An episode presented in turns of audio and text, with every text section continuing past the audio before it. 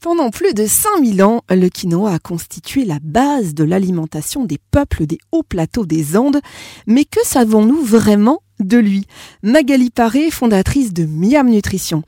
C'est une idée reçue euh, de dire que le quinoa se cuisine finalement comme la semoule. Alors oui, c'est une idée reçue. Alors en revanche, effectivement, euh, ce qu'on peut dire, c'est que le quinoa est sans gluten, riche en protéines, et c'est une alternative nutritionnelle intéressante pour le coup à la semoule, mais pas que, aux pâtes également et au riz.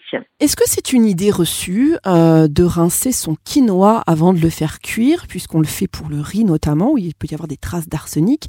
Est-ce qu'il y a beaucoup d'impuretés dans le quinoa? Alors en fait, ce n'est pas euh, une idée reçue hein, de rincer son quinoa avant de le faire cuire. Et pourquoi on le rince d'ailleurs dans une passoire fine, hein, à grande eau, euh, jusqu'à ce que l'eau devienne limpide?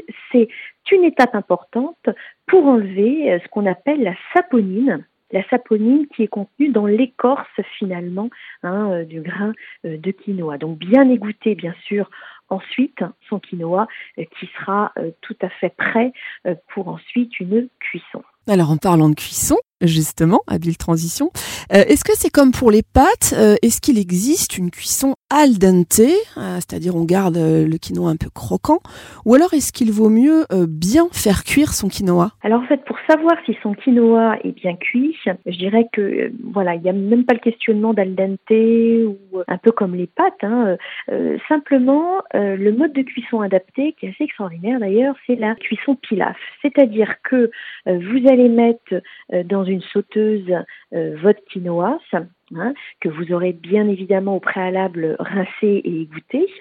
Et euh, pour un volume de quinoa, on va mesurer deux volumes d'eau d'eau froide en fait. Hein. et ce qui est super dans la cuisson pilaf, d'ailleurs on peut mettre aussi quelques épices si on le souhaite, eh bien mon quinoa va boire toute l'eau. Donc je n'aurai même pas besoin de jeter l'eau, etc. Et, ma cuisson sera à point. Magali, j'ai plusieurs personnes de mon entourage, notamment mon compagnon, qui trouvent le quinoa un petit peu amer. Alors est-ce que c'est une impression ou pas?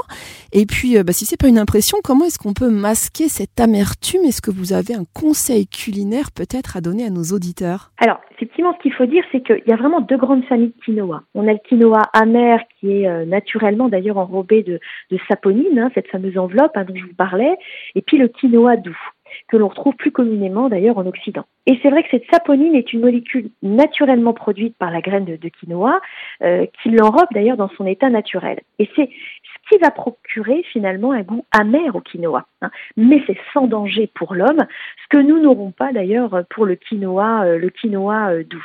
Alors, effectivement, cru, le quinoa enrobé de cette substance, bah, si vous le rincez comme on l'a dit au préalable, euh, parce que si vous ne le rincez pas, bien, ça produit une espèce de mousse semblable au savon. Et du coup, c'est ce qui va donner un goût amer au quinoa. Voilà. Et enfin, Magali, ah, pour les personnes qui sont soucieuses de leur poids, est-ce que le quinoa fait grossir? Non le quinoa ne fait pas grossir, mais c'est comme pour tout en fait, hein. c'est la dose qui fait le poison. Hein. Donc euh, euh, voilà, il faut avoir la, bonne quantité, hein, ni trop peu euh, ni trop, j'ai envie de dire. Et on l'a vu, c'est un aliment avec des qualités nutritionnelles assez extraordinaires aussi, complémenté avec une bonne poêlée de légumes, eh bien sans aucun souci.